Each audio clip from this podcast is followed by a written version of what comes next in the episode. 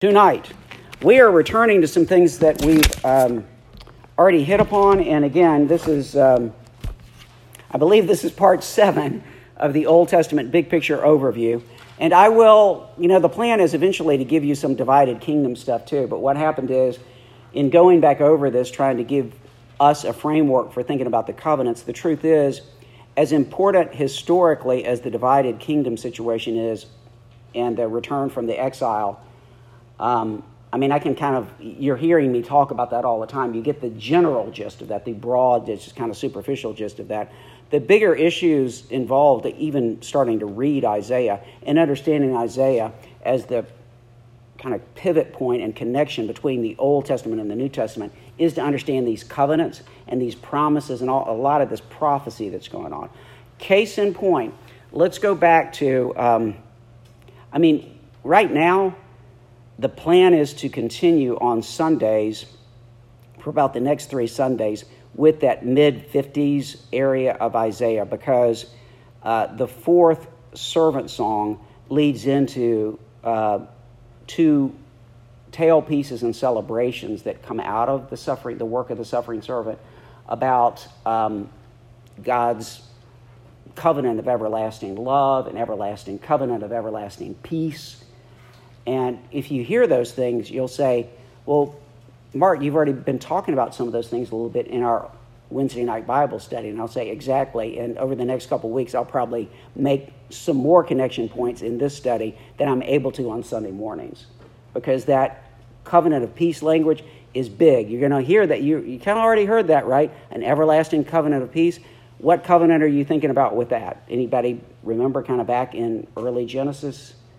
Noah, right? Okay, so, but then that theme goes all the way through. I mean, you get it all the way through the Ezekiel passage is relating to the new covenant. So I'll talk about that in a week or two or whatever. But tonight, um, I want to get to um, picking up on something that we just talked about Sunday. So, um, as you know, for the last three Sundays, uh, we have focused on what not just I would call, but what most a lot of Old Testament theologians would call the theological pinnacle of the entire Old Testament because it pulls together so many tensions and issues and how, are, how, how is Israel going to be restored? How are we going to be saved? How are the Gentiles going to be saved? How can anyone be saved? Um, and the uh, so Isaiah chapter 52, right, 13 through Isaiah 53, the fourth servant song in the sequence of the four in Isaiah. Right? Remember, you have four servant songs 42, opening of 42, opening of 49, the middle of 50, okay, and then the end of 52 through 53. Um, that fourth of the four is one in which the servant is not speaking at all. It's a shift, right? Remember, God talks about the servant, and then the people are kind of like a chorus talking about the servant. And the people are saying, We despised him. We, we, we, we had no idea what was going on. And the truth is, none of the rest of us would have if we were in their shoes. You know, if you're, uh, but, the, but God is telling us something. So remember now, there are five stanzas in this. It's not just a theological pinnacle, in a lot of ways, it is the poetic pinnacle and the prophetic pinnacle of the entire Old Testament. I mean, it's just a masterpiece. And remember, there are five stanzas uh, running from 52, right, the end of 52, through chapter 53. Now, you'll remember I mentioned this in at least one of the sermons of the last three. And you know, we've talked about this down here in the, in the Old Testament study. Chapters and verses are not intrinsic to the biblical writings. They're a slap on as a point of reference much later in medieval time. Okay? So we, you know, think of it if you think about the Bible, when Paul quotes the Old Testament, does he ever say, now remember, in Isaiah chapter 51, verse 8. Have you ever read that in the New Testament, in the entire New Testament? No. No way. By the way, do you think Paul is sitting there saying, Hold on just a minute, let me open the scroll so I can get this right? Does Paul ever even seem to be writing like that? No. He's pulling it from his memory. Okay? Which is pretty impressive, right? But I mean, in, in, in Paul in Jesus' day, Jewish boys learned, they memorized the scripture, right? They said it aloud a lot, they debated about it, and they sang significant portions of it. You know, uh, the, as much as we can return to teaching our children to sing scripture, they're going to learn a lot more. You know the way you can learn a song in like 10 minutes? But if you sit there and say, memorize this chapter of this book, they'll never, most kids will never get it memorized, right? But if you teach them a song in 10 minutes, they'll know an entire chapter of something, right? Anyway, so that's a, but, but, okay, so the chapters and verses are anachronistic impositions. A lot of times people say, oh, you meant verse what or whatever and it's, sometimes it's like yeah i'm just i'm just kind of paraphrasing or quoting in general. Okay yeah that may bridge over to that verse. But the ver- people act like the verses are canonical holy. They're not right?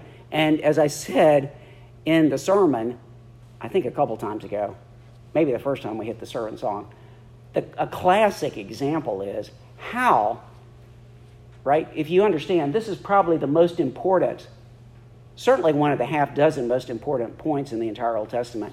How could you possibly break this thing up as the end of one chapter and another chapter? Does that make sense? makes no sense. Somebody, whoever, whatever medieval monk or, or people were doing the chapter breakdowns really missed the thing with the suffering servant, okay? So uh, remember, there's five stanzas here. And the first stanza is the one that seems to be, I guess, out of place to whoever put the chapter breakdown. So it was put as the end of chapter 52. That's stanza one, the first three verses. Okay?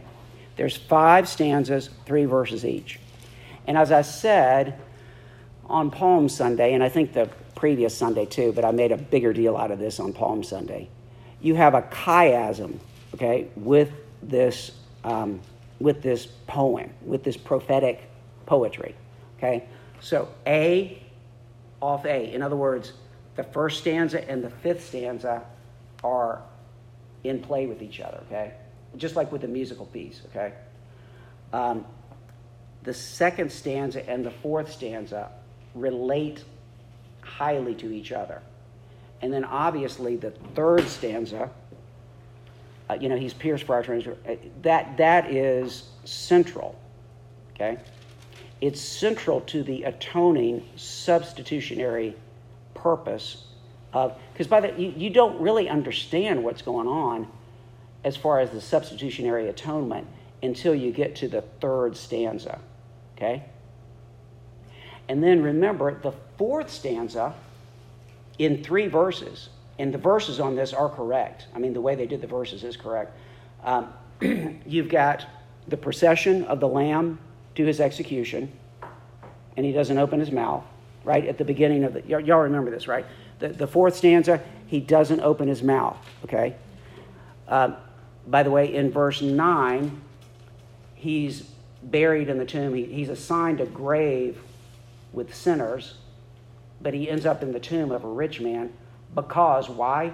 Because there was no deceit in his mouth.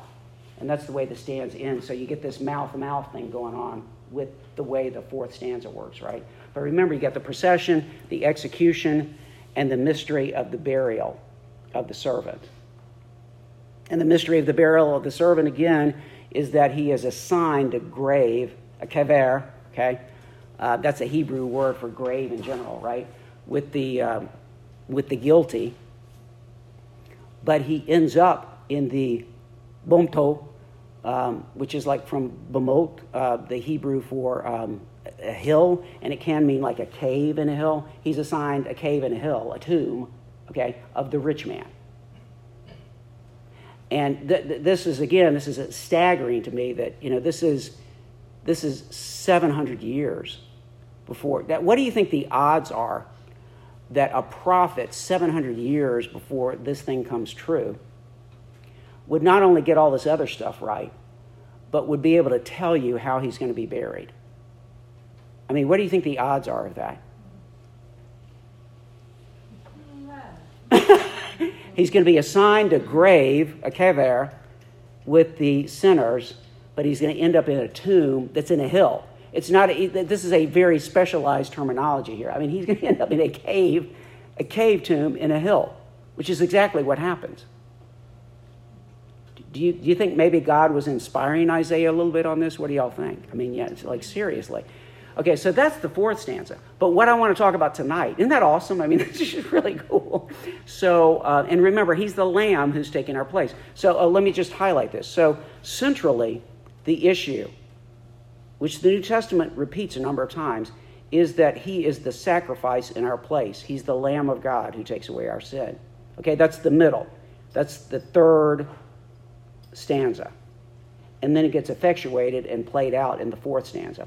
But what I want to talk about tonight are the frames of stanza one and stanza five. In other words, A and off A. Okay? And so what I have here for you is A, the first stanza. I'm going to skip over the parenthetical about, like, well, this is crazy that we rejected him, okay? But uh, verse 13 and 15. So here, here's the beginning and the end of the first stanza of the suffering servant song. God is speaking. That's why I have it in this kind of, you know, somewhere between maroon and red. Because as we all know, the Lord favors the Bulldogs, right? Now, that's, I just kind of like this. Um, I don't want to confuse you all with that, seriously. I just think the red is a little bit, you know, over the top, so I kind of do uh, kind of a milder version of the red here. So. Remember, Florida State's Garnet. So. Yeah, Jeff. So, yeah, Florida State, right? Okay.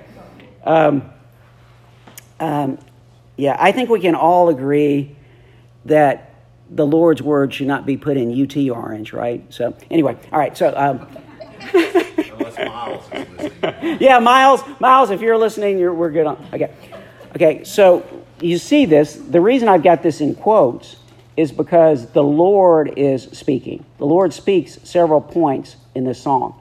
The servant never speaks because remember the theme of this is he is in total active obedience, but he is not speaking for himself. Okay.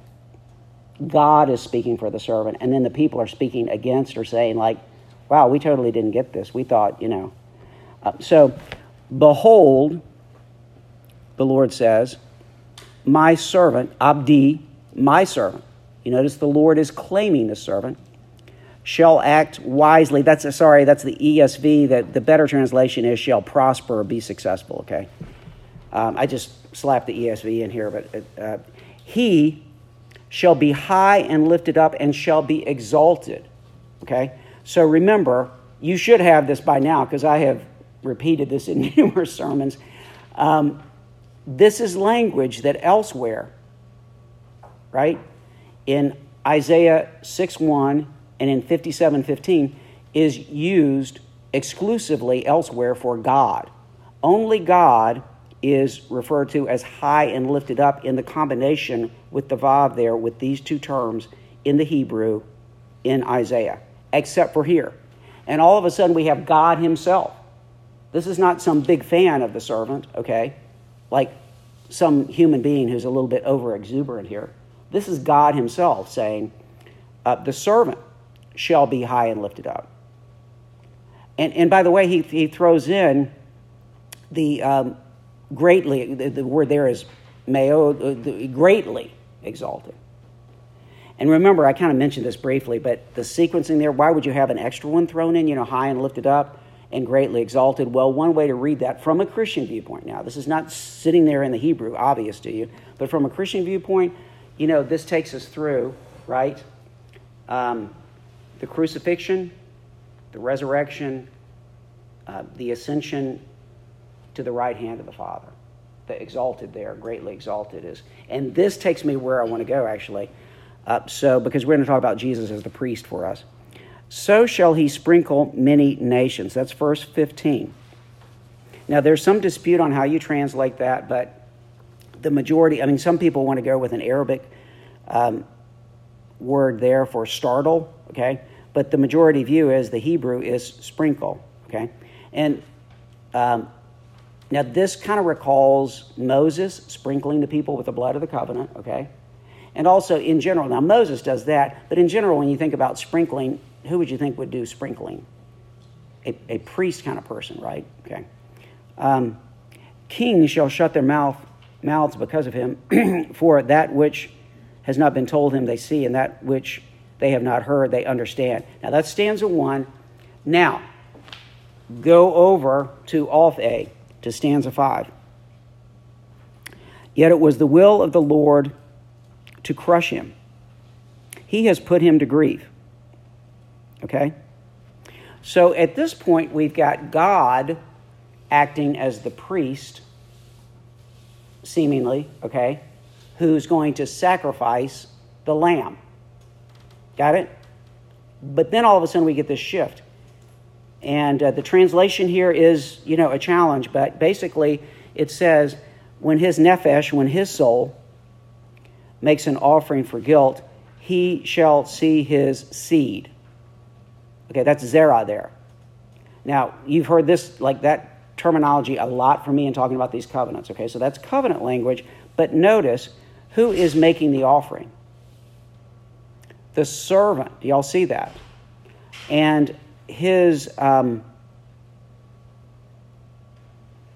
his soul makes an offering for the guilt. Now, who makes offering, guilt offerings?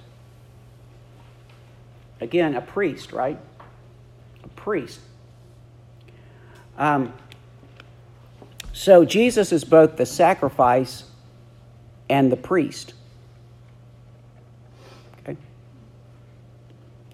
Um, by the way, he's giving himself in death. Um, is it a sin to kill yourself? Yes. Why would it be a sin for us to kill ourselves? Did we give ourselves our life? No. It's a sin. Is it a sin against, um, I don't know, my best friend? Who's it a sin against? Because he's the creator. If God offers himself, is that a sin? No. Because he's the creator. Got it? Um, when he makes an, when his soul makes an offering for guilt, he shall see his seed. Okay, so in other words, he's dying, and we know he don't have any children, right? I mean, you don't know that from the suffering servant song, but you know that he there's it's basically we thought he had nothing, you know, he had no children, he had nothing, he had no future, and all of a sudden he is going to see his seed, his children, his offspring. Now, that doesn't make sense, right? Unless something's going to happen. Is he dead for good? Okay, does he, uh, does he come back to life and have like one wife and, I don't know, three or five or seven kids? Do you think that's what that's talking about? No, this is like a big picture thing with the sea. He shall prolong his days. The will of the Lord shall prosper his hand. Now, you remember that. Okay, you see how that's matching out with the first stanza? Out of the anguish of his soul, he shall see Okay, again, sorry, I just put the ESV in here. Remember, I made a big deal about this with the Dead Sea Scrolls and the other, the Septuagint, which translates from the Hebrew back, you know, two centuries before Jesus. Much more accurate on this. He shall see light. In the Hebrew, it's yira or, okay? Or. He shall see light. The NIV gets a little bit exuberant with that and says the light of life, I think, or something like that. But, but it, he sees light, okay? Um, which, again, what does that make you think of? Somebody who's dead who sees light, what does that make you think of in our Christian faith? Easter, right? Got it? That's why we preach that on Easter Sunday. So, um, he shall see light and be satisfied. By his knowledge shall the righteous one, my servant, make many to be accounted righteous, and he shall bear their iniquity. So there he is as the sacrifice, again, okay? But let's go to the final verse. Therefore, I will divide him a portion with the many, and he shall divide the spoil with the strong. Okay, that's like a king, a victorious king. And then let's get to the last point. But because he poured out his, his soul to death and was numbered with the transgressors. Who poured the soul out? Did the Father do it? No. The servant did it. He poured out his own soul, in other words, to death and was numbered with the transgressors. transgressors.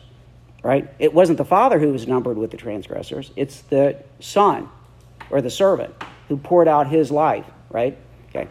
Um, Yet he bore the sin of many, and look at this makes intercession for the transgressors. Who makes intercession for people? Uh, yeah, Jesus. I know, but what kind of person? A priest. Okay, so you see how he's not only the sacrifice, right? Third stanza, fourth stanza. He's also first stanza, and it becomes very clear um, with the fifth stanza. You see it right there at the end, the very last little part. I mean, the la- don't you think the last line of a hugely important and beautiful poet, poetry and prophecy would be really important? The last line really matters, right? So he's there as the priest. The New Testament says he lives to intercede for us at the right hand of the Father. When we say he's at the right hand of the Father, that's like a big deal, okay? Because has anyone in here ever committed sin following your profession of faith in Jesus? Anyone in here ever committed sin? Um, has anyone in here ever been worthy enough to pray well enough to so that the Father would say, "Yeah, you're you're right in here in conversation with me. Come on." Any, anybody in here at that level? No, probably not. So would it be really good for us, like for the eternal destination of our souls, to have somebody at the right hand of the Father who intercedes for us when we goof up? What do you think? And would it be really good to have somebody who's at the right hand of the Father to say, give them wisdom and boldness so they can witness well? What do you think? Are, are we good enough now, now that we've been baptized and everything, to do it on our own? What do y'all think? Okay. So Jesus at the. What's that? Yeah, yeah. yeah, he could occupy himself with just me alone or you alone, Jane, right? so, um, yeah, so isn't that cool? So he's, but but you get this again. It's not emphasized here, but remember, he's he he fulfills the three anointed offices, right? Um, so he's prophet. You get a little bit of the king here, and you definitely get the priest here as well as being the sacrifice. Okay? So y'all can see how, I mean, the thing that I just referred to about the sacrifice and everything, I didn't preach on that because it's just like we, we can't spend 800 years in Isaiah, but you hear how, you see why I'm saying this is the theological pinnacle of the entire Old Testament. It really is. I mean, it's just like incredible. And, and it, it, if you don't know this servant song, it's really hard to understand. It's, well, Jesus died for my sins. Yeah, but what does that mean? And how did that happen? And what was going on there? you, it's really helpful to know this, which is why God put it in here. Okay, so um, let's move on to Jesus as the priest. Okay, now I'm going to just I'm, I did not do all of Psalm 110. This is a Psalm of David because uh, God basically is going to punish the you know the bad people who oppose the Son. It, it comes harder and heavier after verse 5, but I'm just going to kind of lead into that. The key verse for us tonight is going to be verse 4. But the, remember when we did the study of the Psalms last summer and fall, as I highlighted to us a number of times, Psalm 110, verse 1, um, is arguably the most quoted uh, passage from the Old Testament in the New Testament, probably is literally the most quoted. Uh, you know, with Isaiah, as, as I've been trying to kind of, as I've been studying and as I've been trying to kind of reflect a little bit, Isaiah is like all over the place in the New Testament, but sometimes it's not actually like literally quoted. There's just these echoes of Isaiah constantly, constantly running through the Gospels. Constantly. Paul is basically a commentator on Isaiah. I mean, it's incredible. Uh, but anyway, so remember, verse 1 is really big. A psalm of David. Jesus quotes this during Holy Week as the, as the coup de grace total defeat of his questioners uh, in the temple courts. Jesus quotes this and says, What do you say to this? And they have nothing to say to it. Uh, the Lord, Yahweh, that's why that's in those all caps. Y'all see that there? Yahweh. That would be, in other words, in our terms, the Father, the God of Israel, okay? Says to um, Adoni, my Lord. So you got two characters here, two persons. Is David the second person here? No, David refers to this second person as what? My boss, right? The one I say sir to. The Lord says to my Lord, Sit at my right hand until I make your enemies your footstool. Now, this is the right hand kind of imagery of the king. And so Jesus asked his opponents, So, um, the Messiah is a son of David, right? A descendant of David. Does it make sense that David would refer to his great, great, great, great, great, great, great, great, great grandson as Lord? Does that make sense unless the great, great, great, great, great, great, great grandson is something well above David? And they don't have a response to that. Okay? So that's the big verse that is quoted. Jesus quotes it a few days before he's crucified. Okay? And basically that sets up, in a lot of ways, as well as his other prophetic judgment on the temple and the religious system of the Jews, uh, his execution. But uh, then you move on, verses 3 and 4. The Lord sends forth from Zion your mighty scepter, rule in the midst of your enemies. This is Jesus as the, Messiah, uh, as the Mashiach king. Okay? Uh, your people will offer themselves freely on the day of your power in holy garments from the womb of the morning. The dew of your youth will be yours. Um, womb of the morning means like uh, before sunrise. What happens to Jesus on Easter Sunday, by the way? Yeah, before sunrise. I mean, y'all get the poetic imagery there, right? The womb of the morning. Okay. So, verse 4, though, this is where we want to go for tonight. The Lord has sworn and will not change his mind. You are a priest forever after the order of Melchizedek. And then verse 5 says, The Lord is at your right hand. I mean, you're at the Lord's right hand. The Lord is at your right hand. In other words, the Lord has your back he will shatter kings on the day of his wrath. You do not want to be against Jesus, right, in the day of the Lord's wrath. Okay. Now, but look at verse 4 again. The Lord has sworn and will not change his mind. You are a priest forever after the order of Melchizedek. Is the Lord speaking to David? To whom is the Lord speaking? Yeah, to his to David's Lord, right? Okay to whoever this is. And obviously, it turns out to be Jesus. Okay? Um, you are a priest forever in the order of Melchizedek. Now, who has Melchizedek? We talked about him last time. So let's go back to that. Y'all remember this? Okay, we're going to go back to him. Uh, this is uh, Genesis 14 in the Abraham story. And um, okay, in the Abraham story. So, remember we talked about God is making all these promises and these commands to Avram, right? The uh, great father. That's what his name means. Avrum, okay, great father.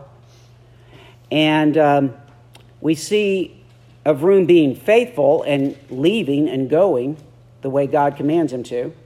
And remember the three promises which, with each of the two commands, okay, in 12, Genesis 12, 1 through 3. And then a, kind of Avram proceeding to mess up, including going to Egypt and letting Pharaoh or the king of Egypt have his wife, Sarah, Sarah E, which was not a good thing.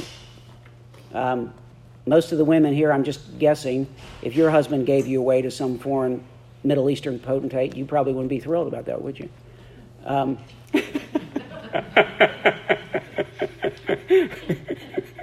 okay, so anyway, uh, that was kind of one of his low points, and he lies about, you know, lies about who she is and all this kind of stuff. Um, and, and we get this bad start where Abraham supposedly is going to bring blessing to all the nations, all the non, you know. But remember, Abraham himself is a goy, right? We saw that at the end of Joshua. Remember how he worshiped idols and stuff? God's just picked him out, but not because, oh, well, he's been a Boy Scout and just wonderful his whole life. Maybe that's not the terminology I should use now. But anyway, he hasn't been this pristine altar boy or whatever you want to call him. Um, you know, it's not like Abraham deserved to get picked out, right? God just picked him out. And, uh, you know, we see him not breaking blessing at all to the Egyptians. I mean, they get, they get slapped by plague, you know, Pharaoh's household. Pharaoh's like, what have you, what are you doing? And they get to leave with all this stuff. So it's the Gentiles blessing Abraham as opposed to Abraham blessing them, which is, you're supposed to, yeah, you're supposed to be amused by that. It's kind of funny. So then you get, remember Lot, who's chosen to go, in, you know, go to the east in the direction of the valley of great fertility of the pagans, in the direction of Sodom and Gomorrah. And uh, that's, that's the side he chooses. Remember, when they have to split up because their men are fighting over there, they've got these huge flocks. I mean, Abraham is now a really significant chieftain, like a, you know, kind of a wandering chieftain. And they both have a lot of men. Abraham's not supposed to have Lot with him in the first place, but he he let him come with him, and they both prospered a lot, including with all this stuff they got from Egypt, okay, that the people gave to him on the way out. Get out of here! Here, here's some stuff. So anyway, um, you know, it's a precursor for the Exodus. That this happens again on the Exodus. Well, anyway, you know, Lot ends up um, doesn't just move in the direction of Sodom. What happens when you when when you know you're in your tent and you can hear all the parties at night? And when your wife can see, you know, the country club and the garden club and the botanical gardens down there in Sodom, and the food smells really good, you know, floating up here, and we're up here eating, you know, um, I don't know, pita bread and some goat meat occasionally, you know, what, what do you want to do? Move down there. So Lot ends up not just moving the direction of Sodom, he ends up in Sodom. Remember this? It's really not good that he's there. Um, and he's totally in the city of man now. And uh, so, anyway, um, he ends up there, and when the uh, four kings from the east, who are basically like from Babylon, okay, uh, they get mad because the five kings in the rich place, including Sodom and Gomorrah, they don't want to pay taxes and tributes anymore to them, and they kind of revolt. They stop paying. And so the four kings from the east, like the big boy kings, they come and beat the stew out of Sodom and Gomorrah and the other three cities, okay, and carry off a bunch of stuff and people, including Lot and his family. And remember, we talked about how those family ties are really important. So, uh, Avram, you know, gets his 318 uh, tough guys, I mean, that are in alliance with him. You don't want to mess with a, Avram, okay? He doesn't have his own country yet or anything, but you just don't want to mess with him. And because obviously the Lord is with him. The Lord doesn't say, Look, you gift up in Egypt, I've had enough. The Lord is clearly with. So he goes and rescues Lot and his family and, like, totally, uh, you know, outmaneuvers, out guerrilla warfares uh, the group of the, the, the, the troops of the, the king, kings that are up way up north, like beyond Dan, okay, way, way up, way up north. And he brings everything back. And he ends up in the uh, valley of Shaveh, which is like outside of Jerusalem, okay? And this king, my king is righteousness, Melchizedek, appears out of the blue. Okay? So we have two mysteries here in the Old Testament. Let me just let me tell you. you if I said, find me where what um, what Psalm 110 verse 4 is quoting, where is that? You know, where is that in Samuel or Chronicles? What do you think the answer is? You can say, I don't remember that in Samuel or Chronicles. Well, even if you read it really hard, you're not going to find it. Okay, it's, it's this, you got all this mystery going on, and a lot of this has to do between the Father talking to the Son. Okay, do, are we privy to all those conversations? What do you think? Not even in the Bible, right? We get a little bit of it. Okay, so anyway, remember who Melchizedek is, though. So, uh, so what happens is, um, after his return from the defeat of Chedorlaomer and the kings who were with him, Yes. The good kings are named by name. Yeah. He doesn't give their names. The king of Sodom went out to meet him in the valley of Shaveh. That is the king's valley. Now, notice you're, you're getting a later editor giving you a parenthetical there, okay? Everybody knows the king's valley, right? No, of course we don't. But like when this is written, like, okay. So, um, the king's valley. And this is outside of Jerusalem, okay? And Melchizedek, okay, uh, my king is righteousness. Melchi Zaduk, okay? Melchizedek, and he's the king of Shalem. What does Shalem mean? Peace. So he's the king of peace, and um, his king is righteousness. Or arguably can be translated, you know, basically like it's mine. Righteousness is mine. Okay? Who, it, who in the whole Bible, who would you think of would fit that? The king of peace. Jesus, right? Okay. So um, this is kind of like this. It, we, we don't know who this guy is. So he appears and he brings out bread and wine. Now, does that sound like he's a partier to you? No, he's a priest, right? And, and this, this is what we find out. He was priest of El Elyon, God Most High. So he's in this Jebusite, or what later is going to be a Jebusite city, Jerusalem, and he's the king of God Most, he's the priest of God Most High. So is Abraham the only one in this era who knows God? Who else knows him? We know at least one other person knows him, right? Melchizedek. But we have no idea who this guy is, okay? Um, but he's the king of Jerusalem, and he's also a priest. So, do you all get this? He's a king and he's a priest. What happens in Mosaic Old Testament? Is the king a priest? Is the priest a king? No. But here, okay, in Genesis 14, this guy, Melchizedek, is a priest as well as a king. And what I'm trying to get you at is what we just looked at, right? In Isaiah 53, the close, the fifth stanza, makes it very clear that this servant is both a king who gets the victory and divides the spoils, okay? And he's also a priest who intercedes for us, okay? And gave his soul as the sacrifice for our, to, to, to atone for us, okay? So, um, and he blessed him. In other words, Melchizedek blessed Avram, representing God Most High, okay? And said, Blessed, by, by the way, what's the promise to Abraham? Those who bless you, I will. Now, is this guy a Jew, by the way? Let's just go back over this. Is this guy a Jew? This guy is not a Jew, he's a Gentile but he serves God Most High, and he's his king is righteousness. So, in other words, I mean, the, probably the best way to read that is he works directly for Jesus because Jesus is our righteousness. Okay, if you want to like just kind of span the whole t- Bible. Um, Blessed be Avram by El Elyon, God Most High, possessor of heaven and earth. So he's saying God Most High possesses heaven and earth, not just the God of this region or my God is like he's the God of everything. And blessed be God Most High, who has delivered your enemies into your hand. So, did Abraham really win the victory? No, God gave it to him, right? And Avram gave him a tenth of everything. What does that remind you of? The tithe. It actually literally means a tithe, right?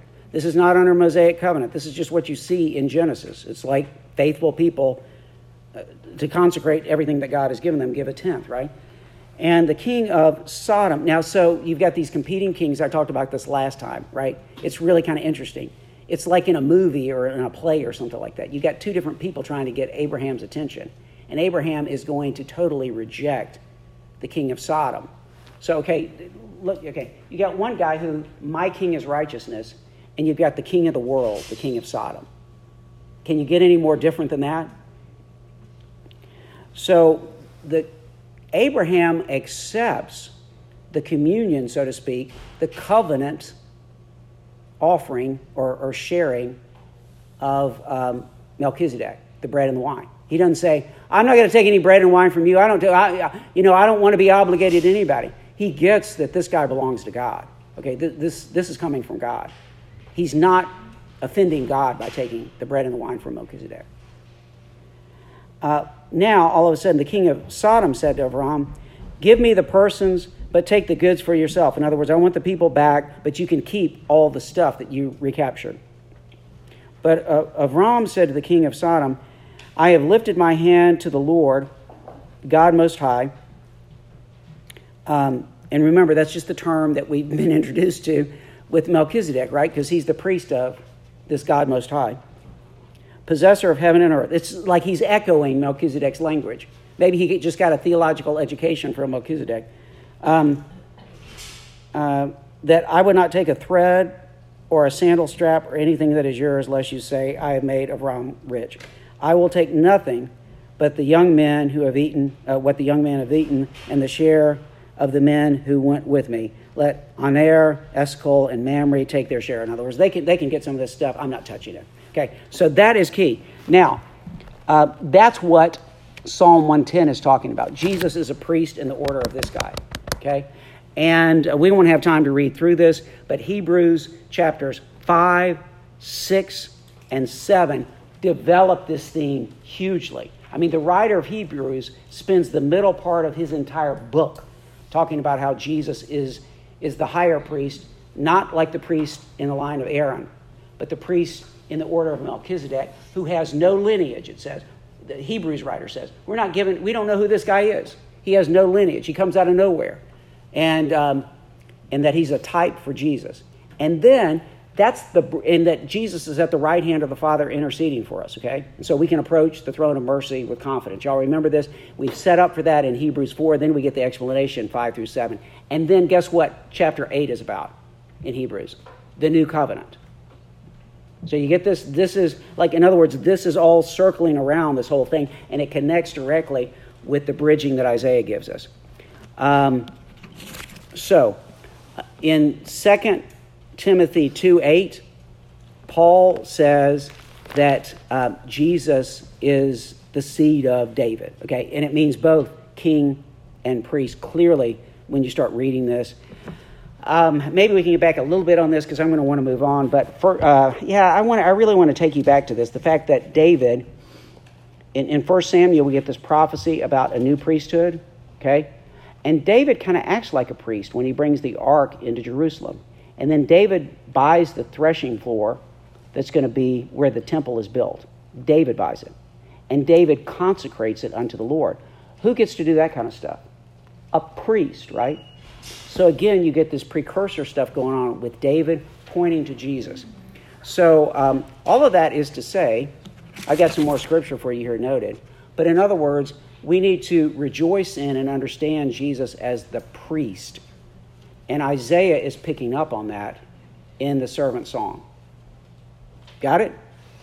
Okay, so you can read these other scriptures. Like I said, Hebrews, the writer of Hebrews, is totally into this Melchizedek thing. Okay? Really big time. It's a huge part of Scripture. And now you know who Melchizedek is, right? And you see that David connects with this and Abraham. So, who are the two big covenant guys that God makes like everlasting covenants with, in addition to Noah on the, you know, no destruction of the world thing? Abraham and David. And you see how the Melchizedek and then the David thing all point to the fact that when the Messiah comes, when the Son of God comes, he's not just going to be a king, he's also going to be the ultimate priest. Got it? Okay. All right, so that's that's good for tonight. I know choir people need to go in a minute. So, any closing prayer requests before we wrap up? Okay, let's pray. Lord, thank you for this time together. We give thanks, O Father, for your Son Jesus. And Jesus, O Lord, thank you that you are at the right hand of the Father interceding for us. And likewise, O Holy Spirit, you are in us and with us, and Lord, you intercede for us. And Lord, your grace is so full for us that you provide everything we need. Thank you, Jesus, for being not only our King, not only the Lamb who was sacrificed for us, not only the prophet, the ultimate prophet, but also the ultimate priest. to bring us forgiveness and reconciliation. Now and forever, in your name we pray. Amen. Thank you, guys.